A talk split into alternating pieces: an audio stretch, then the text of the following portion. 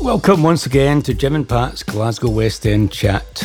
Everything about Glasgow's West End. My name's Jim Byrne, and the Pat in the title is Pat Byrne. This is episode 10, and in episode 10, I go and interview Jesper Ericsson. Now, Jesper Ericsson is the curatorial assistant at the Hunterian. I was particularly excited to go and meet Jesper because I love the Hunterian. I'm always in the Hunterian Art Gallery and I'm always wandering around the museum. It's just a great place. Uh, I met Jesper in the old Kelvin Hall, which is where he's based, which, if you're my age, you'll probably remember when you were young, that's where you went to see the shows at Christmas and to see the elephants. And then later on, of course, it was turned into uh, sort of sports arena. Although we're in episode 10, this was actually the very first interview I conducted as part of the podcast. So I am kind of uh, trying to figure it out as I go along, and that's pretty clear from from what I'm saying at the start of the interview. But I was really uh, pretty excited and interested to meet and chat with Jesper or Jesper uh, because he originally comes from Sweden because I love the Hunterian. I'm always in there. I'm always in that gallery. I'm always wondering about the uh, the museum. Okay, so before uh, before we go and meet Jesper and have a chat, just one more thing, if you don't mind. If you're enjoying the podcast, please subscribe. Please tell your pals to, to also come and have a listen. Please leave a comment uh, and uh, uh, give us a nice ranking. Five stars are always appreciated. And all of that stuff would actually encourage us and keep us keep us coming back and doing more. Okay, let's go over and have a chat with Jesper Ericsson. Good afternoon. Uh, my name's Jesper Ericsson. I'm a curatorial assistant uh, here at the Hunterian Museum in Glasgow. Okay, well, welcome to Jim and Pat's West End chat. Is it Jesper or yeah, you Yeah, pronounce the J as yeah. right, it's okay. it's it's a Swedish name, so you pronounce uh, J's as Y's. Oh right, okay. So it's uh, yeah, it's Jesper. West Jesper. Jesper. Jesper. Okay, Exactly. good. Okay, Jesper. Well, what I thought we would do, uh, as this is, as I said before I turned the microphone on, relatively new for this end of the mic, as well as being a new thing for you. Uh, so we're just kind of starting, and it's fairly loose, and we don't really know what we're doing yet. Sure. But loosely, I think what I'm going to do today is ask you to tell me a bit about yourself and your background and how you got here, and also something about your job uh, Yeah. as an assistant curator. Now, don't assume that I know what that is. It's all right. it's all right because it's a curatorial assistant as Right? well. Okay, a curatorial assistant. Yeah, te- Uh, technically, technically. So, assuming we do actually have listeners, they'll probably also want to know what that is. Sure, of course. uh, and what that involves. So, not just what that is and what it involves, but maybe some of your favourite projects that you've worked on, uh, what your particular passion is uh, within this context, and maybe some things that you want to do in the future. all right. That's a kind of loose, very Yeah. short summary of what we might do. So, first of all, a bit about yourself. You know, before we get to the curatorial assistant bit, where do, where do you come from? Where did where did you grow up? Tell me a wee bit about yourself. I was born in Stockholm, in Sweden. Right. Okay. Uh, my dad's Swedish and my mum's British. Um, and I spent the first three years of my life there. Not that I can remember anything, of course, Right. but my mum wanted to move back to Scotland. So uh, that's exactly what we did. She'd grown up in Edinburgh. So Okay. my mum, my dad, and I packed up our little flat in Stockholm and we took the ferry across the North Sea and got a wee flat uh, just at the bottom of Broughton Street uh, in Edinburgh. And lived there, went to primary school until I was about eight. Uh, and then uh, my mum, and by that point, my sister and I, uh, we moved down to Cambridge. All right. Okay. Yeah. Uh, so That quite explains the strange accent. I, I couldn't even begin to tell you where the accent comes from, honestly. Right. Yeah, so from I went to secondary school or finished primary school, went to secondary school in, in Cambridge and had a great time. I got really amazing memories of, of childhood uh, in, in Cambridge. It was really, really brilliant. And then we moved back up to Edinburgh Okay. when I was 16. Okay. So I'd, I'd, I'd done my GCSEs and then I launched straight into Highers when I came up uh, to Scotland. And it was just the last couple of years of school. Um, and then it was a case of, of trying to decide what, what the next step was. And I was really quite torn between going to art school Right. because I really loved drawing and, and painting, or whether to do history because that was mm. that's always been a, a really Okay. Great see the history interest of in mine. the job that you're doing. Yes, history history worked out eventually. it's So true. that fits. Yeah, but I built, you know, I built up a portfolio for the art side of things. You know, I mm. went to evening classes at Edinburgh School of Art and this kind of thing. Um, okay. But to be honest, when the time came to start applying for things, I just felt that my heart wasn't in it when it came to to art. Right. I, mm. it was enjoyed it, but I figured, you know what? It's if I really enjoy it, I can keep it up as a hobby. I don't have a burning desire to be an artist Right. Okay. but the interest in history was, was greater. So I decided to go down that It's an route. interesting mix, isn't it? Because you know, art tends to be that kind of quite soft creativity. You know, it's probably wrong, but you know, the sides of the brain thing.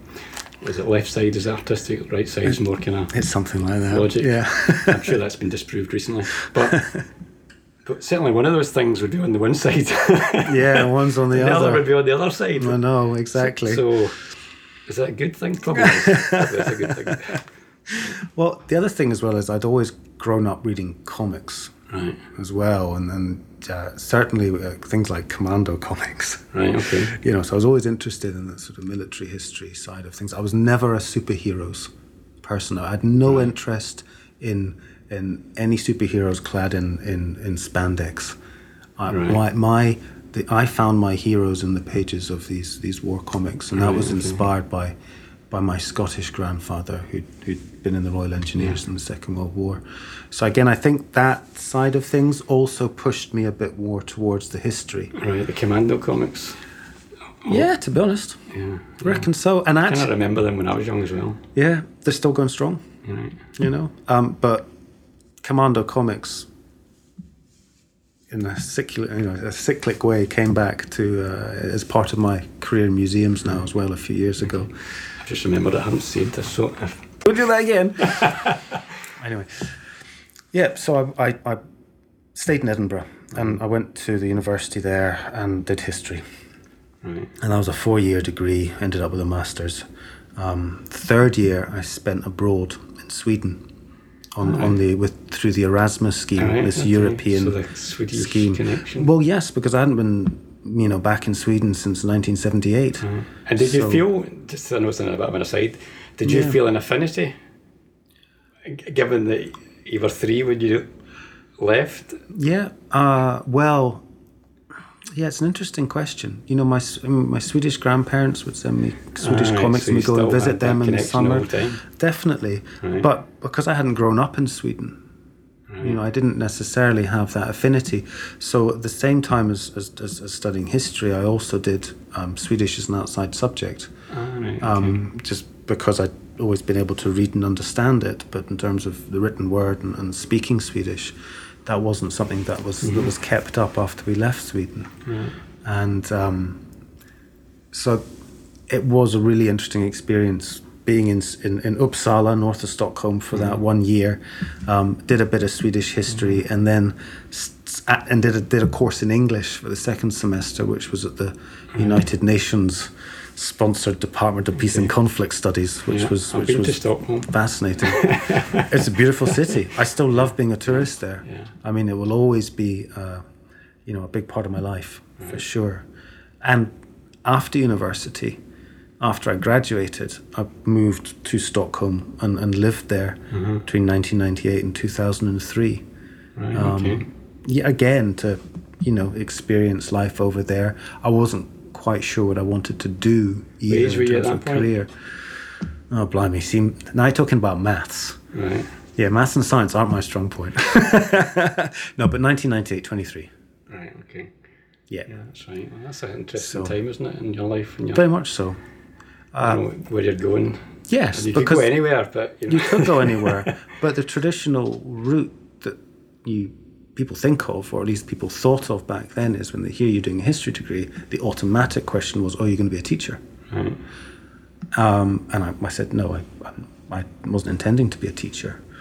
Now you've got more options, and the other thing is that I had never heard of museum studies when I studied Right. Okay. uh, in the 90s. Now, you could do it, there were places that were doing it, but it's not as prevalent a subject as it is now.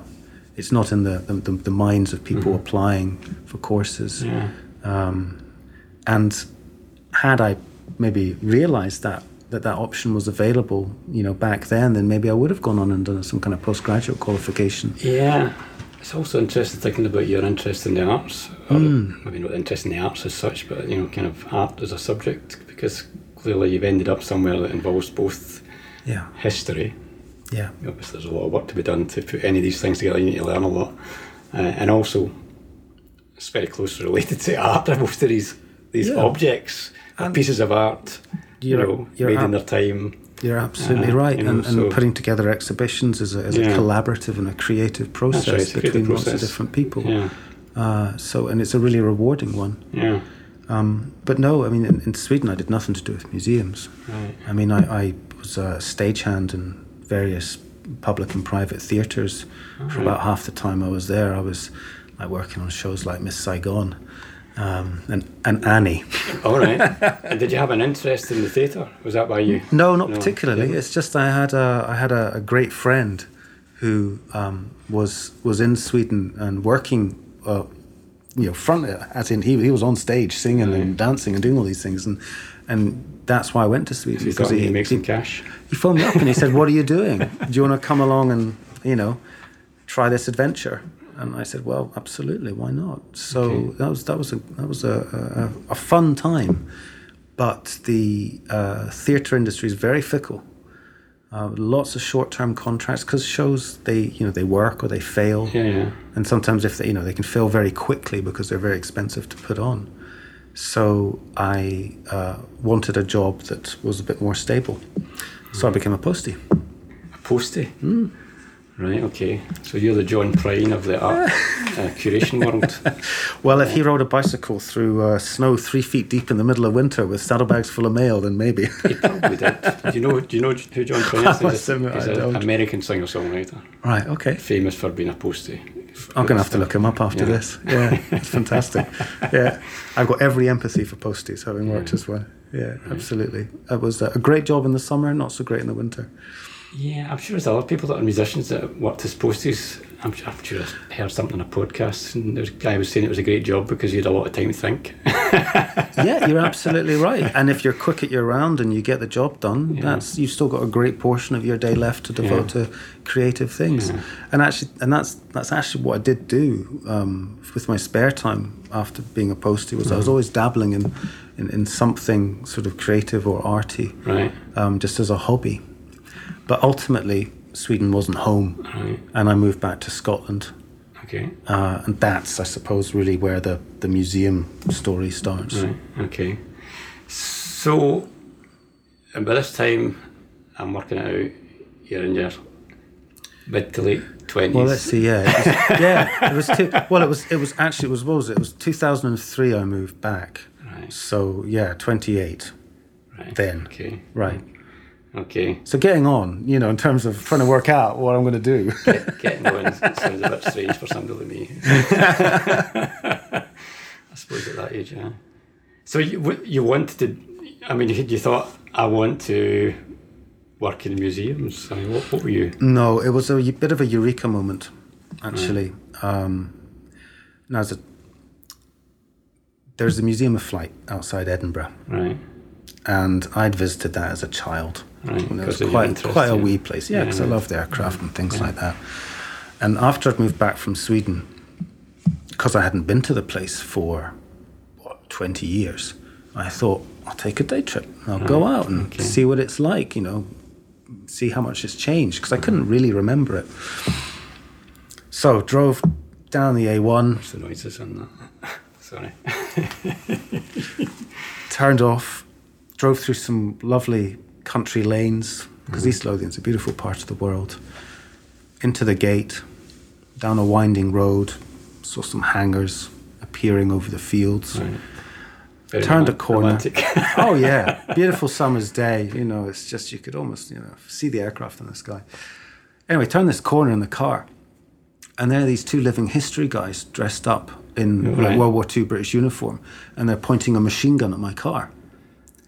Now I know that sounds like a strange eureka moment, but right. that was when I made the connection in terms of bringing history alive through museums. All right, okay.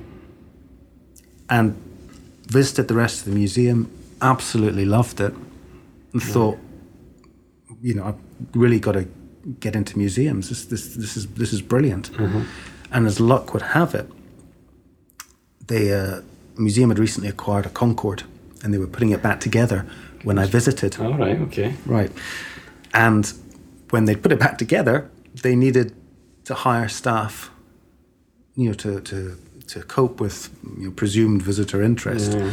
So I was one of those first, that first cadre of staff right. recruited for the opening of of Concorde at the Museum of Flight, and and yeah, we were abs. I mean, it was front of house staff, mm-hmm. and yeah, absolutely swamped from the, the, the second we opened the door on that mm-hmm. first day because there was so much interest and people yeah. wanting to come and see see yeah, the, the new exhibit, that. and yeah, that that's just, that was where I started. So I mean. It, it's kind of not a career at that point, isn't it? If you're working front of the house, I mean, obviously you've got the academic qualifications and all that. You yeah so how do you go from that? How do you get in? How do you get an in to the kind of other side of the more kind of academic curatorial side of things? Well, to be honest, uh, in my case, I've been very lucky. Right. And I think luck, you just you, ha- you luck plays a huge part in working in, in getting that first foot into museums. Mm-hmm. And I was lucky because uh, I was working front of house but we had a fantastic um, team mm-hmm. at the museum, uh, sort of backstage team of uh, you know assistant curator, education officer, events officer, mm-hmm. and they were willing to give us the chance to contribute to other projects. Right. You know, like writing tours or airshow programs, right, or okay. you know, we did a couple of amazing haunting haunted hangars Halloween events. Um, at schools programs, being able to participate in that. Right and that helped build up some of the, if you like, the so kind of curatorial science. networks, that kind of thing. Yeah, that kind of thing, and yeah. and just proving that you can, you know, you can write text that is used in, in mm-hmm. for example, an air show program, right. or that you know is incorporated into a schools program. Right. So it, it's it's it's something. It's like a solid example of what you can do. Mm-hmm. Uh, and we did tours of the museum as well. So it was it was a yeah great three and a half uh, years of, of, of, working there, right. uh, and then that's and from there that's that the next step in my museum's career again was was was was, I was very lucky. Um, my my then girlfriend, now wife, was in Aberdeen studying in Aberdeen, right. and um, I decided to move up and got a job. You're getting about. Yeah, I know. I'm, I'm like ticking off the major Scottish cities, honestly. Yeah. Uh, I'd never been to Aberdeen, right. you know, but. It's got a lot of granite. It's got a lot of granite. You're right. Silver City and all that. Uh, I thought, why not? You know, let's let's go for it. Let's give, give it a punt. Well, well can be, can be. But then, having lived in Sweden, right, of course, uh, it was it wasn't it wasn't too bad the other, I mean, this this sounds corny as well, but the the motto of the airfield where the Museum of Flight sits, because it was a training airfield in the Second World War, mm-hmm. was, was "Fortune favors the bold." Right, so I had okay. that as a mantra on right. my move to Aberdeen. Okay. Uh, you know, I'm, I'm an optimistic person anyway, so I just thought I've really got nothing to lose. You know, I had a flat that put mm-hmm. that out to rent. I sold mm-hmm. my car, moved up, mm-hmm. we got a flat and yeah, I, I got a job as a curator of the Gordon Highlanders Museum. All right. Okay. Um, so you had the experience. Had the. Well, the, the thing was, I was just I was lucky in the sense that I was the kind of person they were looking for Right. at that time. Someone with maybe a bit of museum experience, Mm-hmm. but what they were really looking for was someone with a, a lot of passion for the subject and wanting to work hard and just jump in at the deep end, which Mm-hmm. Okay. is exactly what happened. I mean, the Gordon Highlanders Museum is is an incredible place. It's an independent charity, Right. and it's completely and utterly dependent on the goodwill of, of volunteers. Without volunteers, it would it would you know it would it just wouldn't be able to function. So, you know, I was accepted into this incredible family because that's what it was, and Right. it still is. It's a family up there, and uh, yeah, just plunged into uh, the kind of madness of work and just you know you either sink or swim i guess in those situations but i just swam mm-hmm. really. And you do have a point to prove you know because they've they've had the faith to take you on and mm-hmm. you've got to prove what you can do you know and the standard has, has been set already there and you've got to maintain that standard and and, and exceed it. Mm-hmm. It's a challenge and and i wanted to do the best that i could Yeah, well, with that, that time in life, of course, you've always got so much energy and drive, Yes. haven't you? Yeah, Which is a good sure. time to be to be taking on a new thing like that. And and the other thing is that because it was an independent museum, as Mm-hmm. as curator up there, you had to do everything. Yeah, which is a good thing as well. Yeah. Exactly. So you got to, you know, the walls need painting, you paint them. Yeah. You know, you got to design the exhibition, you design it. Mm-hmm. You know, yes, there's the, you know, I had a great print company that, that did panels and things like that, but but ultimately, it's all got to come from you. Mm-hmm. There's nobody else that can actually really help you. Yeah, I mean, it's almost. I mean, I could be wrong. Apart from- almost sounds like it, almost you're self-employed in, in, in the sense of how you do things. Yeah, absolutely. I mean, the thing is, you got lots of practical help uh, Yeah. in many respects from the volunteers. So Yeah. you know, it's maybe wrong to say you're doing it all on your own, but uh, but ultimately, the responsibility is on your shoulders. Yeah. The, the final product of that exhibition is is a reflection of of of, of you, Mm-hmm. um, and you want to make the museum proud. Okay, so so, how long did you do that for? Well, let's see. I started in uh, let's see, what was it, 2008, and then left in 2015. So six and a half years, basically. Right, okay, no. So it was a good stint. ago. Right, okay. Yeah, not that long That's- ago, that's- exactly. That's, good. Um, good. and you know, in that short space of time, did a lot of work, um, a lot of varied work, Mm-hmm. and uh, got to meet some incredible people. Right. So, 2015, Mm-hmm. you decided to leave, or No, it's my wife's fault. yeah, yeah. She got offered a job, and um, well, you know, she finished her medical degree. She, she'd done two degrees, Hmm. and then and then she got a placement down in Glasgow. right? Okay, Glasgow. Now, I mean, and, and she, her dad is Glaswegian, Hmm. Ah, right, so she's okay. she's she's got a, a, a solid Glaswegian base. Yeah. Um, and and so we knew we weren't going to be staying in Aberdeen forever in that respect, um, not unless a fantastic job had appeared up, up there. So it was time to to hand on the mantle of being curator at the Gordon Highlanders Museum to somebody else, and then.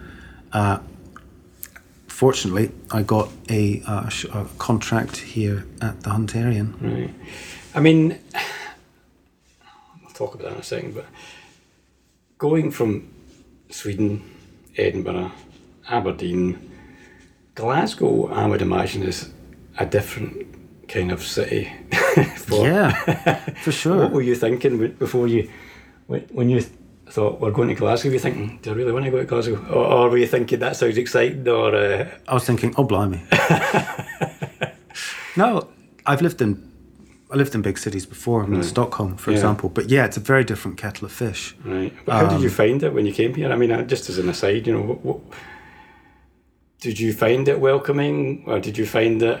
I mean, how, how did you think about it? I know there's your expectations before you come, but when Yeah. new folk arrive in Glasgow, how did how did you Well, it's how did it take to you? How did you take to it?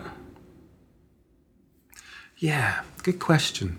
It was a big mix of feelings actually because it was. I mean, I'll be honest. I'm not a big city person. Right. Growing up in Cambridge, it was quite a small city. Aberdeen's quite a small city. Yeah. um, that's that's my kind of of ideal. That's that's my kind of ideal size. Uh, I'm not really a big city person.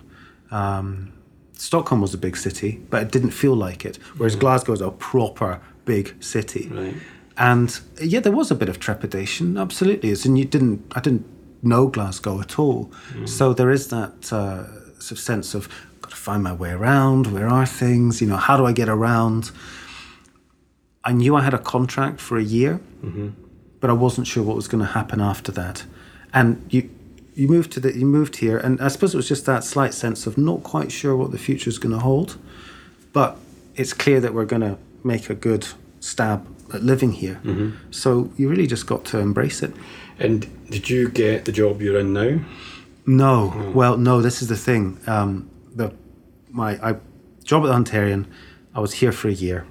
It was a to work on a specific project um, to do with um, historical medals, and it was a cataloguing job, getting them all photographed uh, through the university's photographic unit, putting them on a database, and then producing an exhibition about them. So did all of that, Okay. and then my and then I got contract extensions, you know, three months, a month, a couple of months, that kind of thing, again to work on specific projects, and then I was again just very very lucky that in September last year, um, my my post was made, um, you know, permanent and full time. Okay. Goodness me, I didn't- hadn't realised that you were so shortly in the job in some sense, you know. Yeah, no, Uh, that's right. So that does lead me to the question: What is a, curator- a curatorial assistant? Yeah. What is that job? What is that exactly? You know, you could say the clues in the title, but it's not really. Well, yeah, for somebody familiar with this world, Oh, it is. yes. No, so what do we do? I mean, ultimately, you know, a, a curator, curatorial assistant, assistant curator, you know, we work with the objects in a museum uh, and we take care of them and we catalogue them so that people can find out about them. Uh, and we put on exhibitions that will hopefully, you know, excite or inspire people and make them realize what the museum's got, what else the museum might have, and to keep coming back and to, to see what we have. And that, I think, is it in a, in a nutshell. Right. So, day to day, I mean, say you're doing the. I mean, I was saying earlier on, I went. I was in the Hunterian Museum. Yes. Was it the museum? I. Uh, just maybe a month or so ago. And I, I mean, I, I regularly visit all the museums. I'm, I'm a kind of museum wanderer rounder. I go to all the galleries and stuff. Even though I'm working, you know, I'm a, I have my own business. Yeah. but I like art. Uh, and I did see that exhibition at the back of that big room, and had a wander around that. So, how, what's the what's the process? So, somebody decides, either you or up, we're going to do this, and uh, Yes, that's basically it. Uh, I mean, well, here, if I just take the Hunterian as an example, is the curators come up with an idea for an exhibition, Right. and then that is then put forward to a to a panel for discussion, and it's either Right. approved or they say no, that's rubbish, go away and think of something else. Okay. But once you get that that sign of approval, then it's up to you to go off and, and develop it. Right. Um, and so, for example, uh, Scotland's own coinage that's on at the moment. Yeah, that's the yeah, one. the history of That's the Scottish one. coins. Had a wee wonder in that one. Exactly. So that's that's using you know coins from our, our own collection here. Mm. So it's a case of choosing the objects um, and then writing the text, writing the, the panel text and the label text, mm-hmm. and, and trying to make a yeah, a coherent exhibition, something that is got something for those that know about coins, mm-hmm. but also especially for those that know absolutely nothing. Uh, me. yeah, like you know, I I must admit that before I did the you know the in-depth research about Scottish coins before this exhibition, I can't claim to you know have known much about them either. But that's the great thing about Yeah. working in museums and, and certainly in the kind of curatorial and archival side of things, is that you're on this constant journey of knowledge and finding out you know amazing things. And is most of this stuff, the stuff I mean, like the coins themselves and the stories, is that mostly in house, or uh, do you have to go out to find things to bring in to do the exhibitions, or do you have to? It's a, yes. I mean, it's it's it's yes and a mix basically. So with the Scottish coins, it's all our, it's all comes from our collection. So you've already got all Yep. stuff. But we can uh, come up with an exhibition idea that might necessitate loaning from other organizations or individuals. Or, for example, um, there's an exhibition opening later on this month uh, called the Philosophy Chamber, which uh, is about um, Harvard Right. and the Enlightenment, and they're loaning lots of objects from America. Okay. So it's a big international loan. And yes, So that's about the Scottish Enlightenment, did you say, or the? no, it's about it's about the teaching at Harvard and right, the sort of right. American kind Ah, of right. Enlightenment. So that should be really interesting. Okay, yeah, okay. I don't I don't believe any of the items that, that are coming over have actually been seen together in this kind of display Right, okay, um, before. So That it should be should be really interesting. And then later on, but late, for example, later on this year. Uh, we're doing a huge exhibition about Dr. William Hunter, the, the founder of the Yeah, yeah.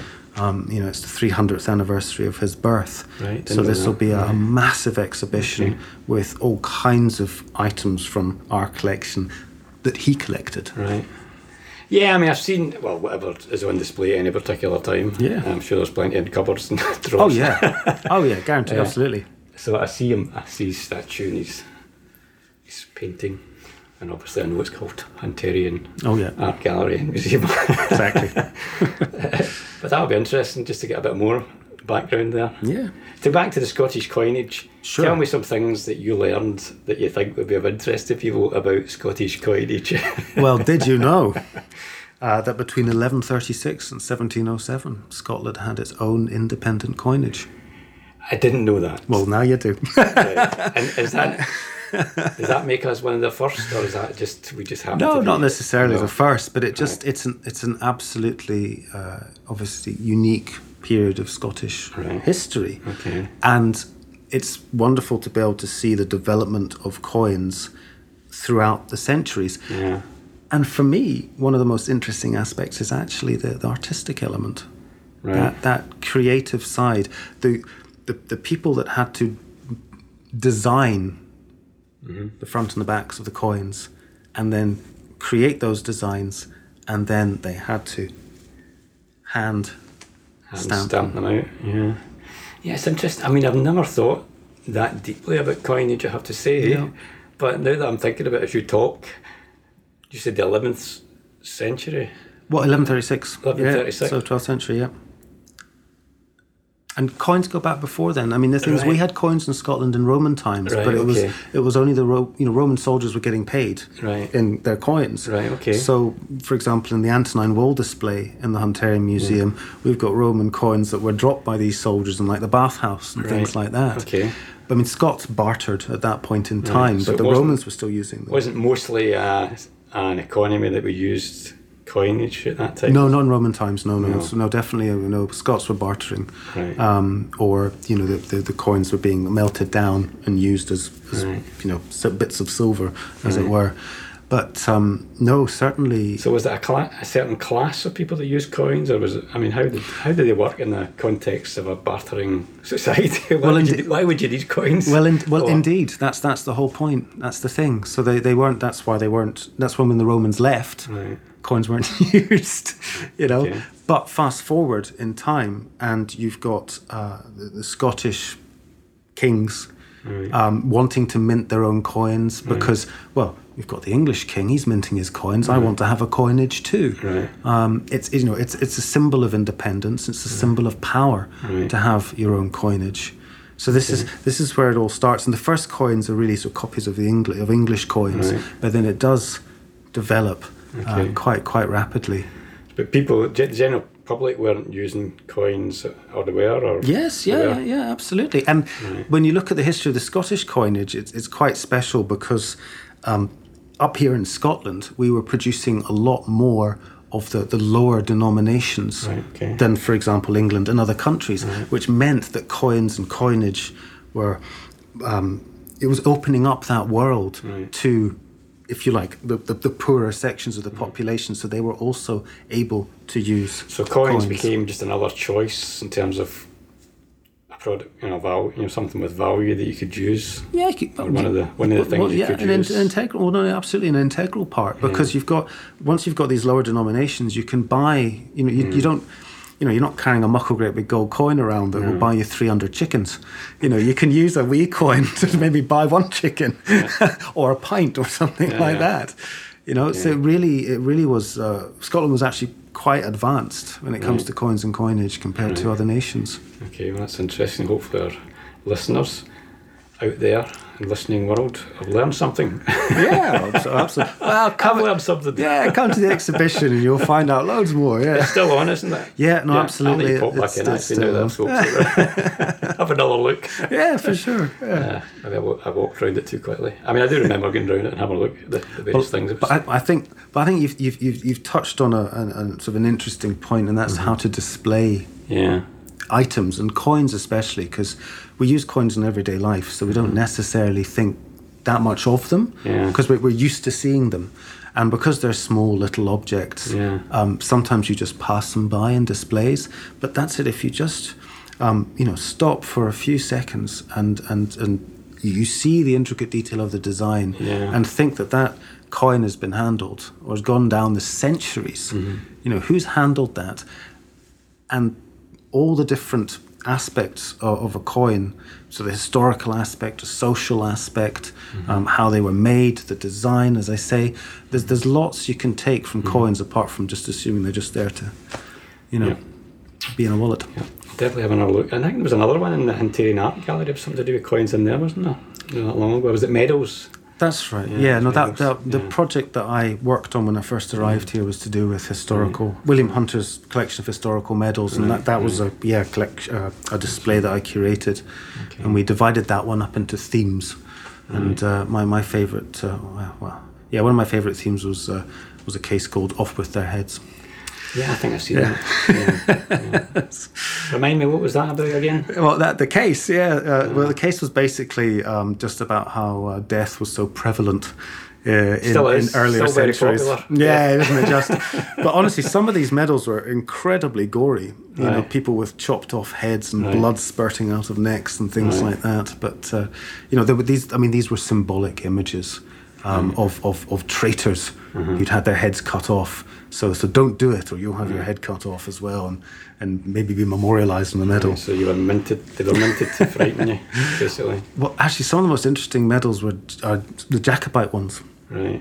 because you you had the Jacobites uh, um, minting medals abroad, if you like, as items of propaganda for their supporters Okay. in the UK, and then because they were a bit illicit, they were, became really collectible, Ah, even right. in places like London. Okay. And William Hunter was dealing directly with the Jacobite medalists Oh, right. to get items for his collection. All right. Okay.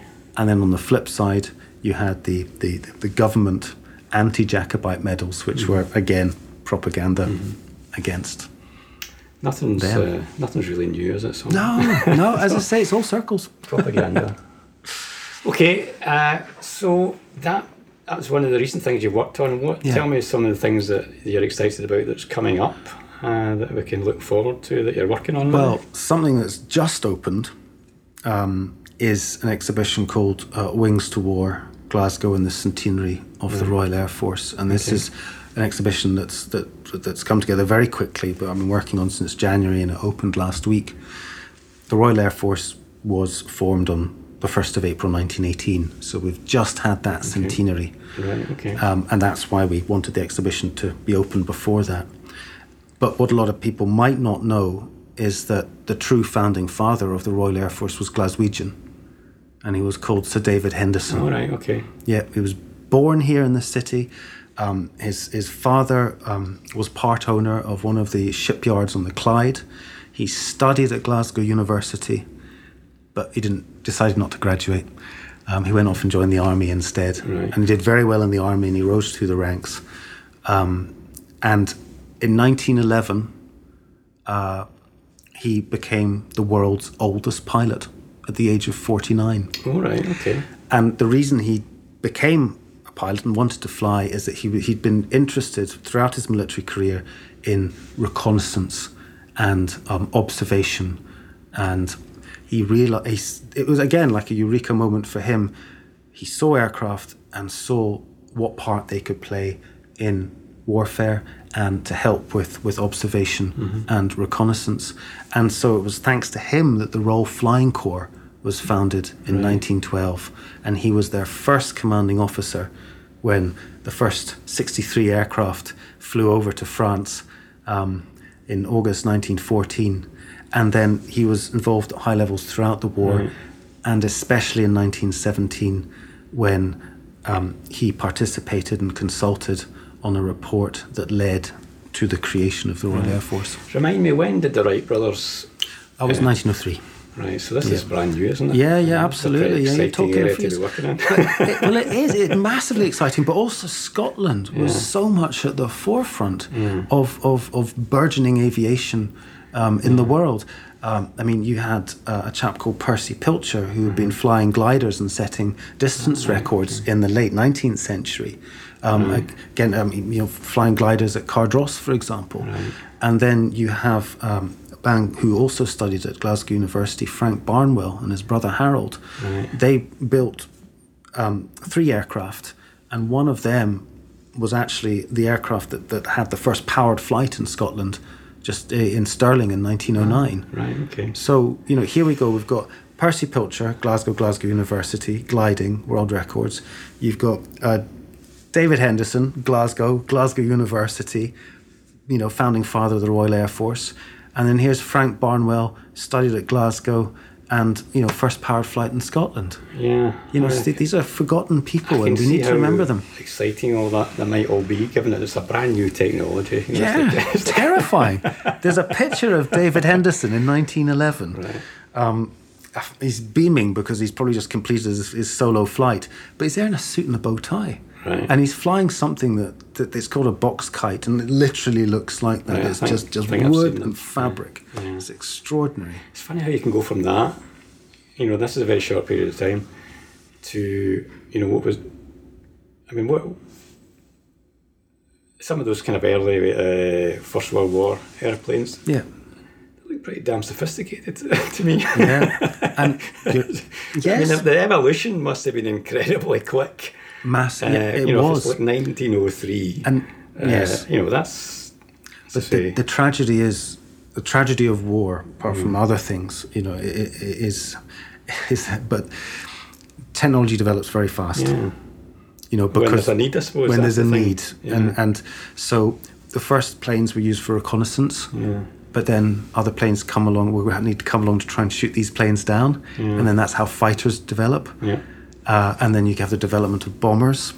Um, you've got airships still playing a part in the First World War too.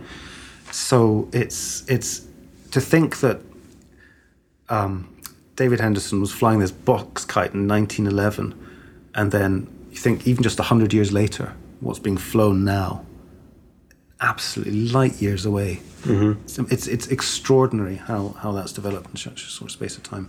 Absolutely. Goodness me.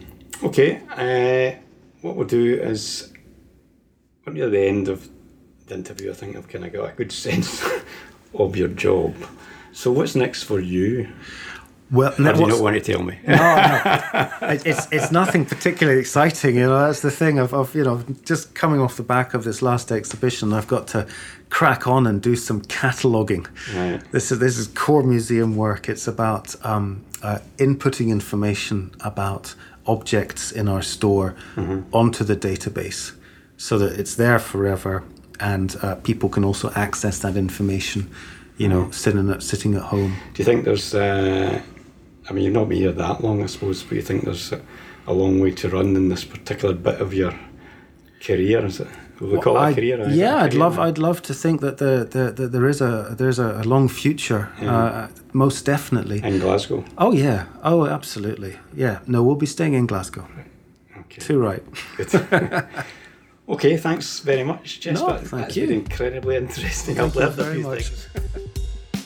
Well, there you go. That was Jesper Ericsson, or as we say in Glasgow, Jesper Ericsson, the curatorial assistant at the Hunterian. So that's the end of our podcast today. As I said at the start, if you're enjoying this, please encourage us by giving us, you know, saying you like it and giving a comment on whatever the thing that you're using to to listen on, whether it be iTunes or whatever. and I'll catch you the next time. Bye for now.